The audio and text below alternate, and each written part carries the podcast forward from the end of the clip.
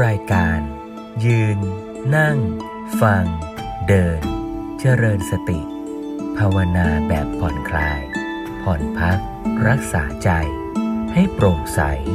สุข เบา ด้วยพลังแห่งฉันทะ และธรรมะสมาธิ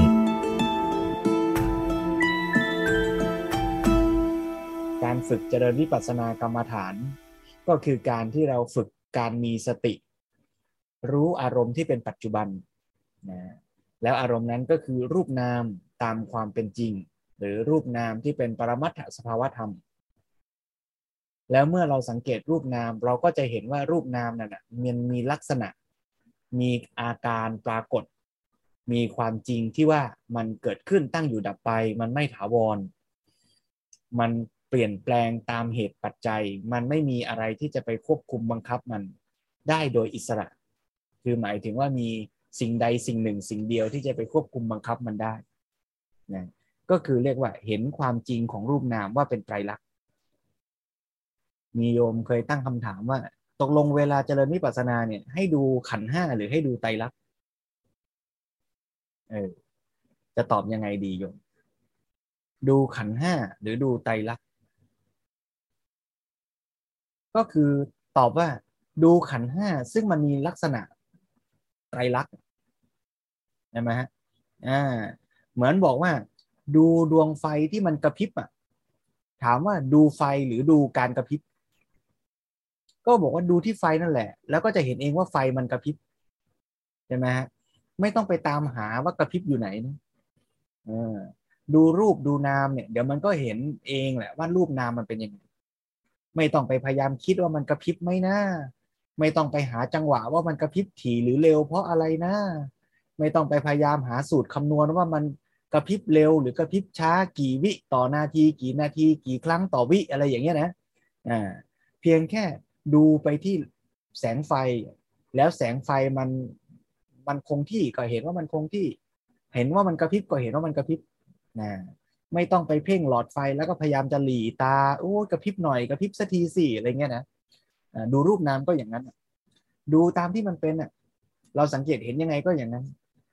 ไม่ต้องไปนั่งคิดคำนวณว่า เอ๊รูปกับนามอะไรมันดับก่อนกันนะ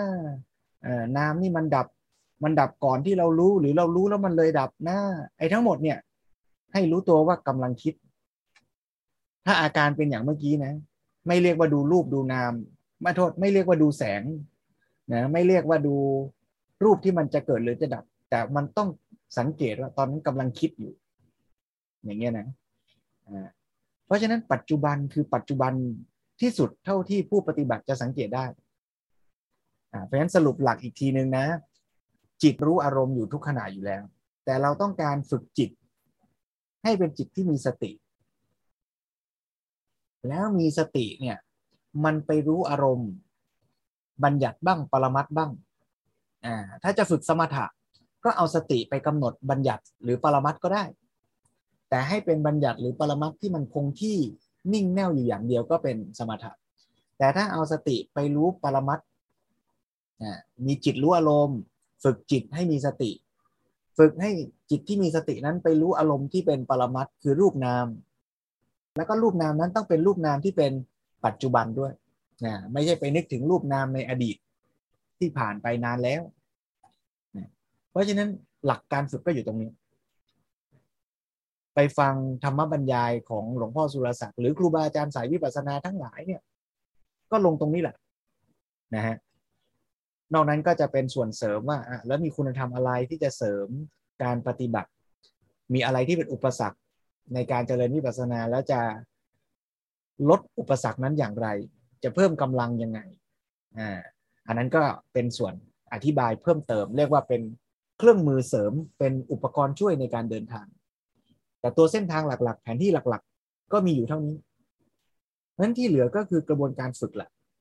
นะกระบวนการที่จะลงมือฝึก เพราะว่าการที่จะมีสติ รู้อารมณ์ที่เป็นปรมัตและเป็นปัจจุบันเนี่ยไม่ได้เกิดจากการเข้าใจ แต่การเข้าใจก็อาจจะเป็นปัจจัยให้รู้แผนที่ชัด ปฏิบัติได้ตรง แต่ถึงยังไงก็ต้องลงมือปฏิบัติ เอาละเพราะฉะนั้นในการฟังธรรมบรรยายวันนี้ก่อนที่เราจะได้ลงมือปฏิบัติร่วมกันเนี่ยก็จะทบทวนเรื่องว่าแล้วปรมัตที่ว่าคือรูปนามมีอะไรบ้าง ถ้าใครได้ร่วมกิจกรรมตามรอยอภิธรรมวันเสาร์เนี่ยเราก็คุยกันมาถึงเรื่องจิตและ เรื่องเจตสิกแล้วกำลังจะต่อจากเจตสิกไปเรื่องรูป เพราะฉะนั้นจิตเจตสิกรูปเนี่ยก็คืออารมณ์ในการเจริญวิปัสสนากรรมฐานทั้งสิ้น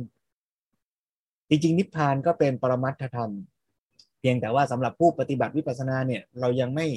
เจอนิพพาน ก็เลยเอานิพพานมาเป็นอารมณ์ไม่ได้เพราะฉะนั้นอารมณ์ของการปฏิบัติก็มีจิตเจตสิกรูป บางท่านที่เคยฝึกนั่งสมาธิเดินจงกรมมาแต่ก่อนเนี่ยก็อาจจะคุ้นกับการสังเกตรูป โดยมากนะสำนัก ในเมืองไทยเราโดยมากเนี่ยก็จะสังเกตลมหายใจ สังเกตอาการตึงหย่อนที่ท้อง อันนี้คือสังเกตรูปอย่างหนึ่ง จริงๆรูปมีหลายอย่างด้วยนะ แสงเสียง กลิ่นรสความเย็นร้อนอ่อนแข็งตึงไหวนะทั้งหมดเนี่ยเป็นรูปธรรมทั้งสิ้นสังเกตได้ทางตาหูจมูกลิ้นกายตามลำดับ อะไรเกิดขึ้นก็สังเกตอันนั้นนะได้หมด ส่วนนามธรรมก็คือจิตเจตสิก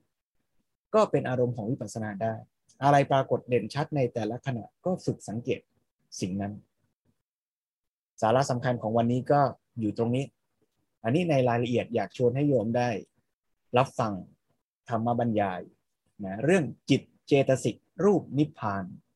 เพื่อทบทวนสิ่งที่เป็นอารมณ์ เป็นสิ่งที่ผู้เจริญวิปัสสนากรรมฐานจะไปสังเกต กำหนดรู้ เพื่อให้เกิดความเข้าใจชัดเจน ที่ให้เข้าใจชัดไม่ใช่ว่าเพื่อท่องจำไม่ใช่เพื่อว่าเวลาเจริญวิปัสสนาแล้วจะต้องคิดเทียบเคียงว่า สิ่งนี้คือจิตหรือไม่ใช่ สิ่งนี้คือเจตสิกหรือเปล่า สิ่งนี้คือเจตสิกชื่ออะไร แต่ว่าให้เรารู้ว่ามีอะไรบ้างที่เป็นอารมณ์ของการเจริญวิปัสสนา ซึ่งในขณะเดียวกันก็จะรู้ไปด้วยว่า แล้วอะไรนอกจากนี้ที่มันไม่ใช่ เราจะได้กำหนดถูกว่า โอ้ การเจริญวิปัสสนาควรจะกำหนดรู้อะไร เอาละโยมขอให้โยมได้นั่งในอิริยาบถทที่สบายแล้วได้ตั้งใจที่จะสดับรับฟังธรรมบรรยายเป็นลำดับต่อไป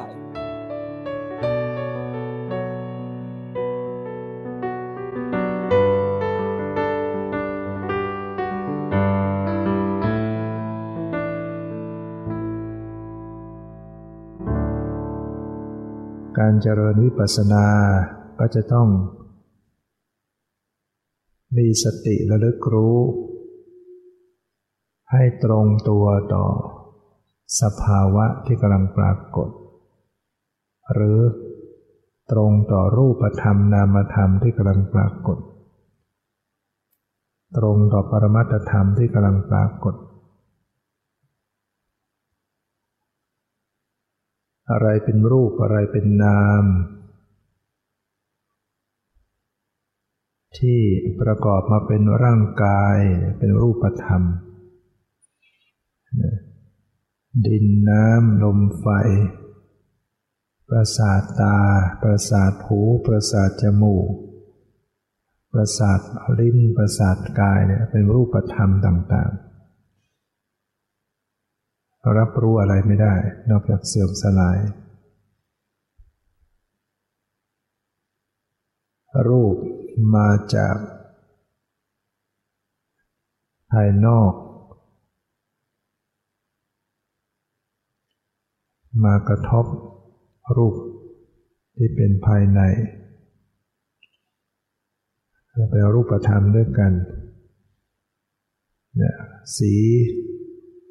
เสียง กลิ่น รสโผฏฐัพพะเหล่านี้เป็นรูปธรรม เสียงก็เป็นรูป สีสันก็เป็นรูป กลิ่นก็เป็นรูป รสชาติก็เป็นรูป เย็นร้อนนอนแข็งหย่อนตึงเป็นรูปต่างๆ สิ่งใดที่ปรากฏแล้วก็เสื่อมสลาย รับรู้อารมณ์ไม่ได้ สิ่งนั้นจัดเป็นรูปธรรม ได้แก่ตาหูจมูกลิ้นกาย ดินน้ำลมไฟ สีเสียงกลิ่นรสผลดับพระเนี่ยเป็นรูปต่างๆ หมายถึงไม่ใช่สัตว์ ไม่ใช่บุคคล ไม่ใช่ตัวตัวเราเขา การเจริญวิปัสสนาให้กำหนดตรงต่อรูปนาม ที่ปรากฏ เพราะฉะนั้นก็กำหนดให้ตรงตัวของรูป รูปสี รูปเสียง รูปรูปกลิ่น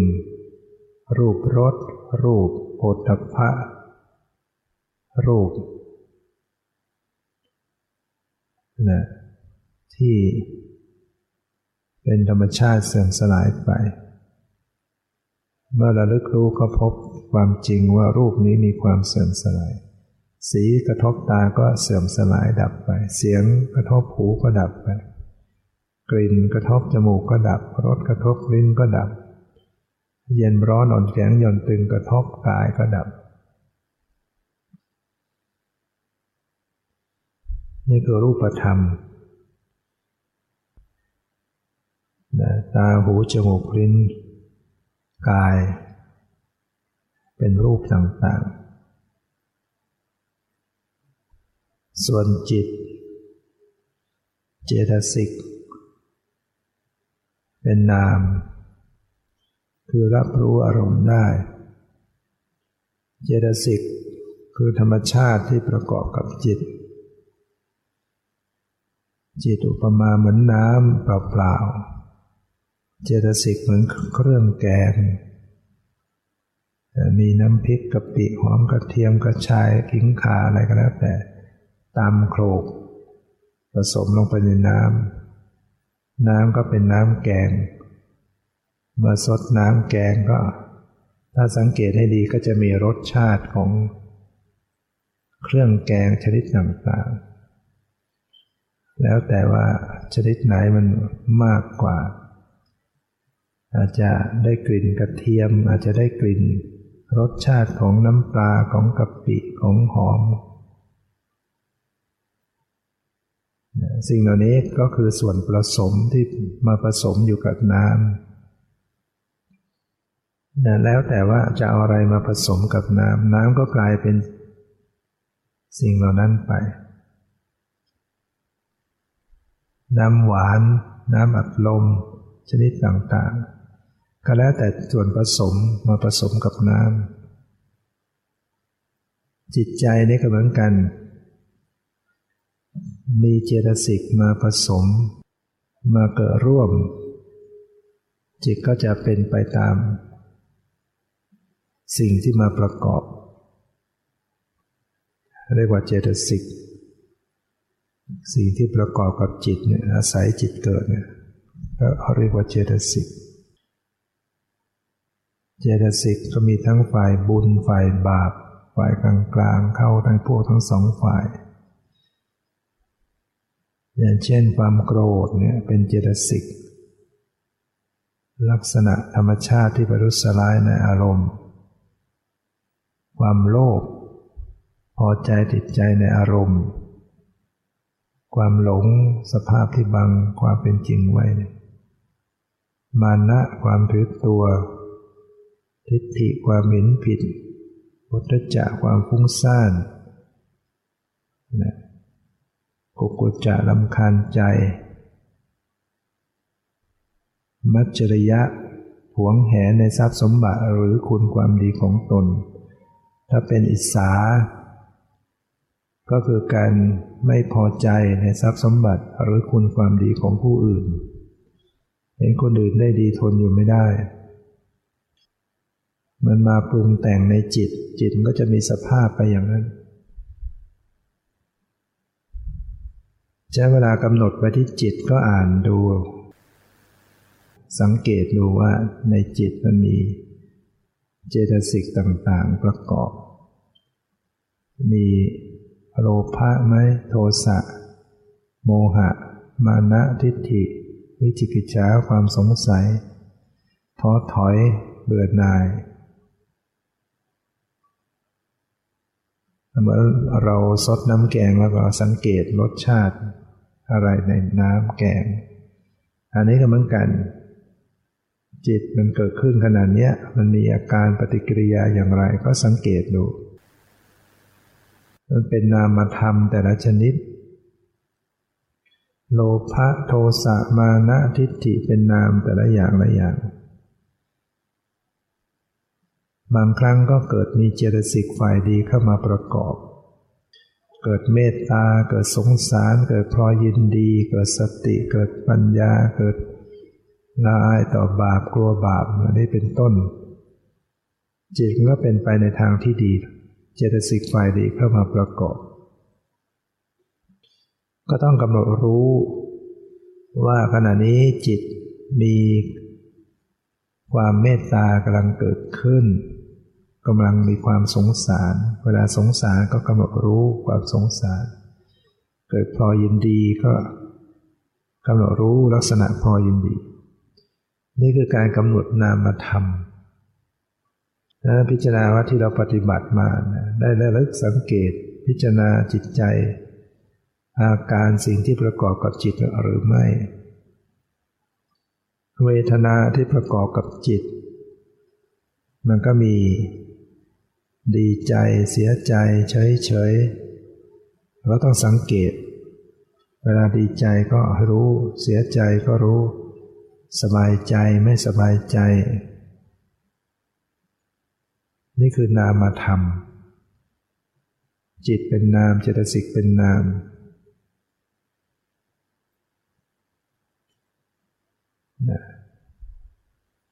เห็นเป็นนาม ได้ยินเป็นนาม รู้กลิ่นเป็นนาม รู้รสเป็นนาม รู้สึกสัมผัสทางกายเป็นนาม คิดนึกเป็นนามชอบใจไม่ชอบใจสงบไม่สงบนี่เป็นนามธรรมแต่ละอย่างผู้ปฏิบัติจะต้องระลึก รู้นามธรรมที่กำลังปรากฏในขณะนี้ อย่างสังเกตลงไปในกระแสจิต รู้ทันความคิดรู้จิตที่รู้สึก รู้ความตรึกนึกรู้ความรู้สึกในจิตใจ มีอาการเมติกไม่ปฏิกิริยาอย่างไร ใส่ใจสังเกตวิปัสสนาต้องระลึก รู้ปรมัตธรรมระลึกถึงเจตสิกที่ประกอบกับจิตในขณะนี้ขณะนี้ ระลึกรู้จิตที่กำลังเป็นไปอยู่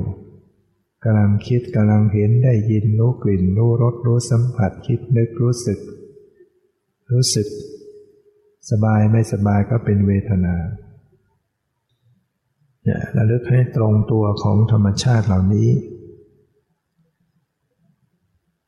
เมื่อระลึกไปกำหนดไปเรื่อยๆมันก็จะเปิดเผยตัวมันเอง รูปนามมันก็จะแสดงความจริงให้รับรู้ให้ให้เห็น รูปเขาก็แสดงความเสื่อมสลาย เสื่อมสลาย เสื่อมสลายกระทบแล้วก็เสื่อมสลายแตกสลาย นามธรรมก็แสดงลักษณะ ธรรมชาติประจำตัวของเขา โทสะเขาก็แสดงลักษณะความโกรธ มานะก็แสดงความถือตัว โลภะก็แสดงความโลภโมหะก็แสดงลักษณะความหลง เหล่านี้เขาจะแสดงอาการให้ปรากฏ ผู้ปฏิบัติก็ระลึกสังเกตไปในจิตใจในอาการความรู้สึกนะเข้าก็สภาวะธรรมเหล่านี้ก็เปิดเผยความจริงให้เห็น เห็นความเปลี่ยนแปลงเกิดดับเห็นสภาพที่บังคับไม่ได้ มีความไม่เที่ยงมีความตั้งอยู่ในสภาพเดิมไม่ได้ มีสภาพบังคับบัญชาไม่ได้ วิปัสสนาก็เกิดขึ้นเนี่ยอาศัยการที่ต้องระลึกรู้ ให้ตรงต่อรูปนามที่ปรากฏ ถ้าระลึกไม่ตรงก็ไม่มีโอกาสจะเกิดปัญญารู้แจ้ง ถ้าไม่เข้าใจ ลักษณะของรูปของนาม หรือลักษณะของปรมัตธรรมอาจจะเริญวิปัสสนาไปไม่ถูก ฉะนั้นในฐานะที่เรามาปฏิบัติธรรม ต้องทำความเข้าใจ เรื่องวิปัสสนาเพราะวิปัสสนาจะต้องกำหนดรู้ปรมัตธรรมที่ปรากฏ หรือรูปนามที่ปรากฏเราก็ถามตัวเองตัวเราเองว่าเราเข้าใจเรื่องรูปเรื่องนาม เรื่องปรมัตเรื่องบัญญัติหรือยังนะ ถ้ายังก็ต้องฟังให้รู้เรื่อง ปฏิบัติให้ถูกเรื่อง ให้ถูกต้องนะฉะนั้นก็ยังยังมีความสับสนอยู่นะยังมีหลายท่านยังสับสน ไม่เข้าใจ อะไรเป็นสภาวะปรมัตธรรมอะไรเป็นสมมติบัญญัติ ต้องทำความเข้าใจ ใส่ใจแล้วก็น้อมสังเกตพิจารณาความเป็นจริงดูรูปธรรมนามธรรม เป็นสภาวะ ปฏิเสธความเป็นสัตว์เป็นบุคคล เป็นตัวตนแห่งความเป็นเราเป็นของเรา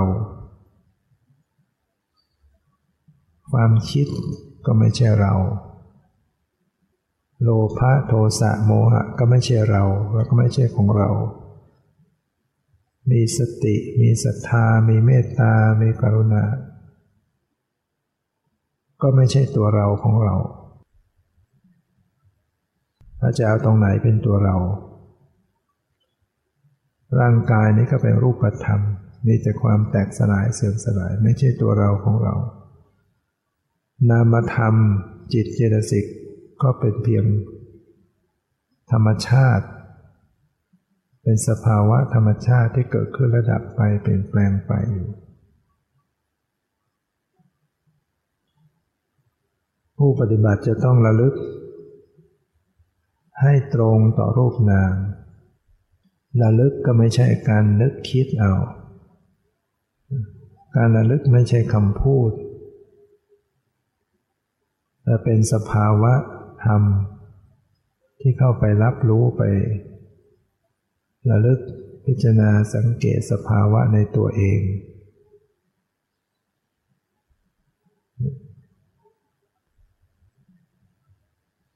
ต้องสังใจสังเกตให้ดี เวลาที่กำหนดรู้ลงสู่ที่กายก็สังเกตดูความรู้สึก ต้องมีอยู่ ความเมื่อย ความเจ็บ ความเย็น ความตึง ความร้อน ความหนาว เย็นร้อนอ่อนแข็งหย่อนตึงที่กายต้องมีอยู่ สบายมั่งไม่สบายมั่งก็ให้ใส่ใจสังเกตไปทั่วๆตัว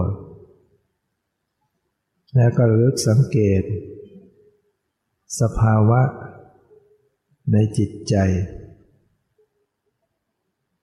เวลาที่จิตมีความคิด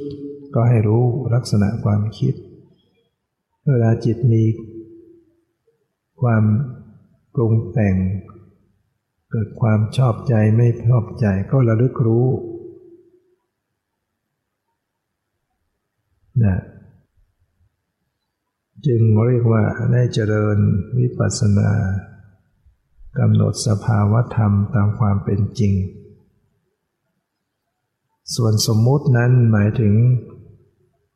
ความเป็นรูปทรงสันฐาน รูปร่างสันฐานแล้วก็เรารู้ปฏิกายขยายเอาเป็นรูปร่างเนี่ยเป็นสมมุติ เวลาเข้าสู่ปรมัตจริง ๆ จะต้องไม่มีรูปร่างสันฐาน ของแขนขาหน้าตาไม่มี มีแต่สภาวะ เป็นธรรมชาติที่มีจริงเป็นความรู้สึก เป็นสภาพธรรมที่ปรากฏจ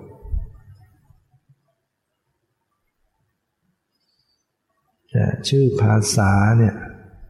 ความหมายเนี่ยเป็นบัญญัติเวลาที่มีการนึกคิด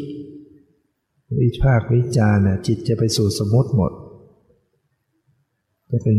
ความหมายเป็นเรื่องเป็นละเป็นราวเวลาสติอยู่กับปรมัตธรรมแท้ๆเนี่ยมันจะไม่บอกว่าอะไรเป็นอะไร เพราะฉะนั้น ให้เราพยายามทำความเข้าใจ รูปนามปรมัตให้ดี จะได้ทำหน้าที่ของการเจริญสติได้ถูกต้องเนี่ยซึ่งรูปนามปรมัตเนี่ยก็มีอยู่ตลอดเวลา ปรากฏกันเป็นไปอยู่ตลอดเวลา ถ้ามีตาก็เห็น มีหูก็ได้ยิน ก็ระลึกรู้ไปเนี่ยเวลาที่กำหนดรู้ลงสู่กาย ถ้ารู้ด้านเดียวมันจะขยายเป็นสมมติ เป็นรูปร่างสันฐานเป็นความหมายขึ้นมา จึงควรที่จะต้องระลึกรู้คู่คู่กันไป ทั้งความรู้สึกทางกาย ทั้งความรู้สึกทางจิตใจกำหนดไปที่กายเนี่ยให้ให้รับที่ความรู้ รับที่ความรู้สึกมีสติสัมผัสสัมพันธ์แทรกซึมสัมผัสถูกต้องไปทุกสัดส่วนสรีระร่างกาย เหมือนน้ำที่ลาดลงไปในกองทราย ก็ซึมซาบเอิบอาบไปทุกเมล็ดทราย ชุ่มฉ่ำไปทั่วถึง ถ้าน้ำนั้นมีมากพอ สติสมัชัญญะเหมือนน้ำที่แทรกซึมสัมผัสถูกต้องไปทุกสรีระสุดส่วนของร่างกาย แต่แทรกซึมสัมผัสถูกต้องไปที่ความรู้สึก ไม่ใช่ไปที่รูปร่าง สัมผัสแทรกซึมถูกต้องไปที่ความรู้สึก ความไหว ความตึงแข็งอ่อนเย็นร้อน สบายไม่สบาย ไม่เป็นรูปทรงสัตสาแขนขาหน้าตา อย่าให้เป็นเพียงความรู้สึกเท่านั้นนะนั้นต้องมีสติสัมผัส รับรู้ในความรู้สึก แล้วก็มีหลายท่านที่กำหนดรู้ได้เพียงทางกาย อ่านใจไม่ออก ดูใจไม่ถูก อันนี้ก็เป็นปัญหาในการปฏิบัติจำเป็นต้องพยายามนะนะคำศึกษาพิจารณาจิตใจให้เป็นถ้าปฏิบัติวิปัสสนากำหนดจิตใจไม่ถูกหาใจไม่เจอเนี่ย มันก็ลำบาก ดูทางกายอย่างเดียว เดี๋ยวก็ จะเป็นสมมุติหมด เป็นโลกทรงสันฐานเป็นความหมายขยายเป็นมายาหมดกำหนดจิตใจได้มันก็จะได้เป็นดุลถ่วง รู้ความรู้สึกทางกายบ้าง รู้ความรู้สึกทางใจบ้าง รู้ใจที่คิดรู้ใจที่รู้สึก สลับสับเปลี่ยนคู่กันไประหว่างทางกายทางใจนะ การรู้ความจริง ก็จะสามารถทิ้งสมมติหลุดจากความหมายไม่ขยายเป็นรูปร่าง ก็จะหลุดจากอำนาจของความยึดมั่นถือมั่นนะจิตก็จะได้หลุดพ้น วิมุตติหลุดพ้นด้วยการเจริญวิปัสสนาที่ถูกต้อง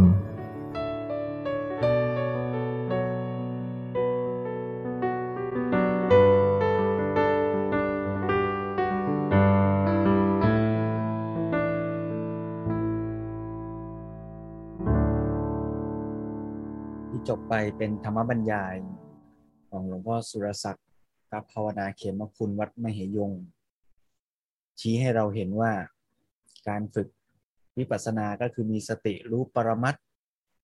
ที่เป็นปัจจุบัน รู้รูปบ้าง รู้นามบ้าง รู้รูปก็รู้ไปได้ทั่ว ๆ ทั้งตัวเนะ่ย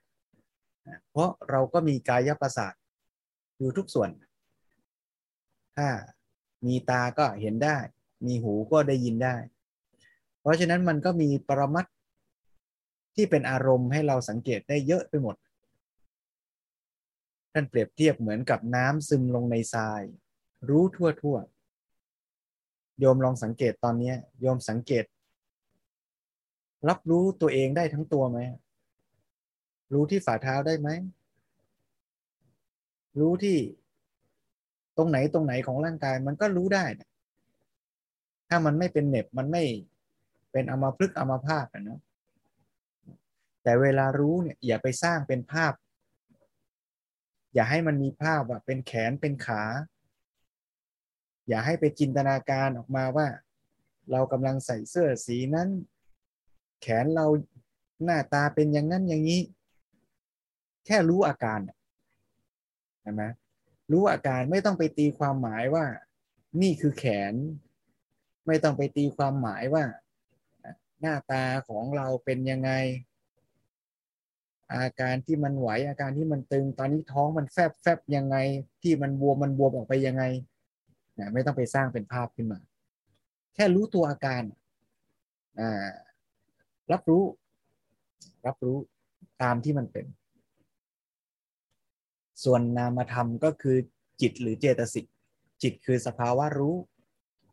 ตัวรู้เนี่ยนะเช่นว่าเมื่อกี้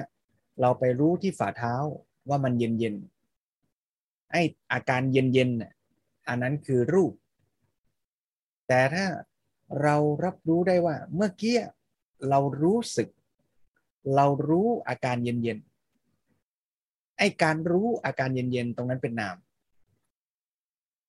แต่ตัวเย็นเนน่ะเป็นรูป แล้วในขณะที่เรารู้เย็นๆเนี่ยมันอาจจะมีความสบาย ความชอบใจ ความหงุดหงิด เกิดขึ้นในขณะนั้นด้วย ก็ได้ก็เป็นอาการที่ประกอบกับใจคล้ายกับเป็นเครื่องแกงที่ประกอบอยู่ในน้ำแกงก็รู้อาการของเครื่องแกงนั้นด้วยก็ได้ อะไรมันปรากฏเด่นชัดก็รู้อันนั้นนะที่พูดทั้งหมดนี้เพียงแต่บอกว่า เรารู้ได้ทั้งหมดเนี่ย รู้ไปทั่ว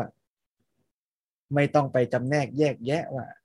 ไอ้เครื่องแกงชนิดนี้มันชื่อว่าอะไรนะ มันชื่อโทสะหรือเปล่านะ มันชื่อว่า อิสาหรือเปล่านะ มันชื่อว่า มัชชริยะหรือเปล่านะ มันจัดอยู่ในกลุ่มเดียวกับใครนะ ไม่ต้อง แต่ถ้าเผลอคิดไปแล้ว ก็รู้ตัวว่า โอ้เนี่ยคิด เท่านั้นแหละลองดูนะโยมเนาะพอเห็นช่องทางนะ มีสติรู้รูปบ้าง รู้นามบ้าง ฝึกเจริญวิปัสสนากรรมฐานร่วมกันเป็นกำลังใจซึ่งกันและกัน จริง ๆ ทุกท่านก็ปฏิบัติด้วยตัวเองอยู่แล้วล่ะ เพียงแต่ว่ามาอยู่ร่วมกันในที่นี้หน่อยก็เป็นกำลังใจให้กันและกัน นั่งในอิริยาบถทที่สบายๆไม่ต้องเกรงตัวนะ ไม่ต้องเพ่ง ไม่ไปเพ่งที่จุดใดจุดหนึ่ง ไม่ไปบังคับ ว่าร่างกายเราจะต้องเป็นยังไง ลมหายใจจะต้องเป็นแบบไหน เราเป็นเพียงผู้ตามรู้ตามสังเกต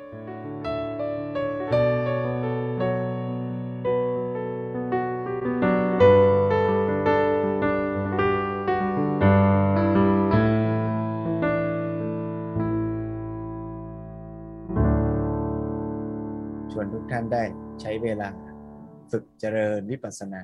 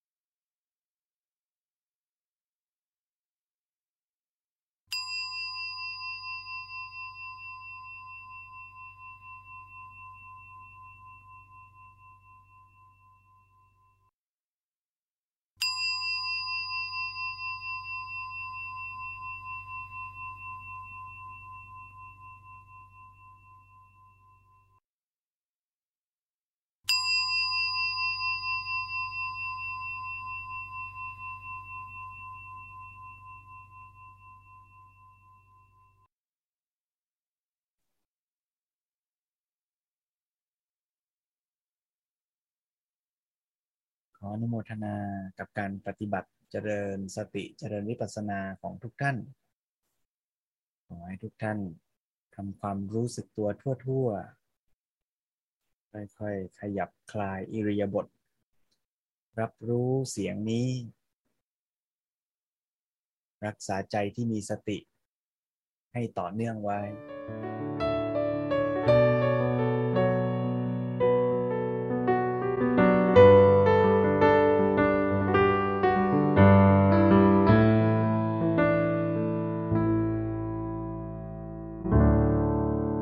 ได้หลักการฝึกสังเกตสติ จากสัปดาห์ที่แล้ว หลวงพ่อสุรศักดิ์บอกว่า รู้แบบแตะๆไม่ต้องไปเพ่ง ไม่ไปจับไม่ไปบังคับมัน วันนี้ได้เทคนิคในการมีสติรู้กายทั่วๆ เหมือนน้ำซึมไปในทราย ไม่ต้องไปเพ่ง ไม่ต้องไปเกรงจุดใด รู้ไปทั่วๆ แล้วถ้าตรงไหนมันเกิดชัด มันตึงชัด มันเจ็บชัดอ่าก็รู้อาการตึงอาการเจ็บนั้น ในขณะที่รู้ไปทั่วๆ มันมีอาการทางใจอะไรเกิดขึ้น ก็รู้ได้ มีความสุขความสบาย ความพอใจ ความไม่พอใจก็รู้ เมื่อกี้ระหว่างที่สังเกตไปมีใครมีความคิดเกิดขึ้นไหมอ่าบางทีมันก็ไวมากนะอ่ามัน รู้อาการกายหน่อยหนึ่งมันก็เอาเรื่องราวจากกายนั้นไปคิดต่อ บางทีก็คิดเป็นภาพร่างกายส่วนนั้นขึ้นมา บางทีก็คิดเป็นภาพ เรื่องราวเกี่ยวกับเออาการทางกายนั้นก็มี บางทีก็ไปคิดทฤษฎีธรรมะเชื่อมโยง ก็ได้ อะไรก็ตาม บางทีมันก็ไวมาก พอเราเผลอไปคิดตอนนั้นเราก็ไม่มีสติ มันก็ใจมันก็ไปจมอยู่กับความคิดนั้น สักพักหนึ่ง เราก็รู้ว่า โอ้ นี่เราคิด การรู้ว่านี่เราคิดเนี่ยคือรู้นามธรรม รู้อาการคิด พอรู้อาการคิดบางทีคิดมันก็ไม่หยุดก็มีนะไอความอยากจะคิดมันรุนแรงมาก เรื่องที่คิดมันสนุกเลือกเกิน มันก็รู้แวบๆเนี่ยแล้วมันก็ไปคิดต่อก็มีนะ หรือบางทีกำลังสติเราดี พอรู้ว่าคิดปุ๊บไออาการคิดนั่นมันก็คลายตัวหายไป คือจริง ๆ สติแรงไม่แรง เข้มแข็งไม่เข้มแข็งไอการคิดมันก็หายแต่หายแล้วมันเกิดใหม่เปล่าถ้าเรื่องอยากคิดมันรุนแรงมาก มันก็หายก็จริงอะมีสติแวบหนึ่งพอสติมันดับไปหมดไปไอการคิดมันก็เกิดขึ้นอีก ก็เป็นได้ การคิดเกิดขึ้นอีก รู้ตัวอีกก็รู้การคิดอีกอย่างเงี้ยไปเรื่อยๆ เมื่อเราฝึกสังเกตเห็นรูปนามชัดต่อเนื่อง ก็จะเห็นอาการของรูปนามว่ามันเป็นยังไง อ๋อ มันเกิดดับนะ อ๋อ มันไม่เที่ยง อ๋อ มันเปลี่ยนแปลงนะ อ๋อ มันไม่ได้อยู่ในบังคับบัญชาของใครนะ พอเห็นความจริงอย่างนี้ชัดขึ้นชัดขึ้น มันก็เกิดความเข้าใจว่าอ๋อความจริงเป็นอย่างนี้ โดยไม่ได้เกิดจากการท่องตำรา ไม่ได้เกิดจากการคิดวิเคราะห์ ไอ้ปัญญาที่มันเห็นจริง ๆ ประจักษ์จริง ๆ ว่าอ๋อรูปนามมันเป็นอย่างนี้นี่เอง อันนี้คือปัญญา ปัญญาอย่างเนี้ย ก็จะค่อยๆแก่กล้าขึ้น เข้มแข็งขึ้น ต่อเนื่องมากขึ้น รู้ชัดขึ้น รู้ละเอียดขึ้น ปัญญาที่ต่อเนื่องมากขึ้น เข้มแข็งมากขึ้นเนี่ยก็จะเรียกว่าวิปัสสนาญาณคือปัญญาที่เกิดจากการวิปัสสนา พอวิปัสสนาญาณเข้มแข็งมีกำลังมากขึ้น มันก็ไปทำลายความเข้าใจผิด ความไม่รู้คืออวิชชา ที่เคยเข้าใจผิดเป็นมายา เข้าใจผิดว่าชีวิตเราเป็นแขนเป็นขา ชีวิตเรามีตัวตน มีการปรุงแต่ง ตามที่เราสร้างเป็นภาพสร้างเป็นความคิด พอเรารู้ความจริงชัดขึ้นชัดขึ้นไอการที่จะไปหลงยึด อยากให้สิ่งทั้งหลายมันเป็นอย่างใจเนี่ยมันก็น้อยลงน้อยลง รู้ความจริงชัดขึ้นปัญญามากขึ้น ความเข้าใจผิดน้อยลง กิเลสตัณหาน้อยลง จนกระทั่งปัญญาแก่กล้า ก็บรรลุธรรม เรื่องราวก็จบเท่านี้ ที่จบไปไม่ใช่นิทานนิยมเป็นเรื่องจริง ฝึกได้ปฏิบัติได้ก็ขออนุโมทนาญาติโยมทุกท่านในวันนี้ที่ได้มาฝึกร่วมกัน ยืน นั่ง ฟัง เดิน เจริญสติ ด้วยพลังแห่งฉันทะ และธรรมะสมาธิ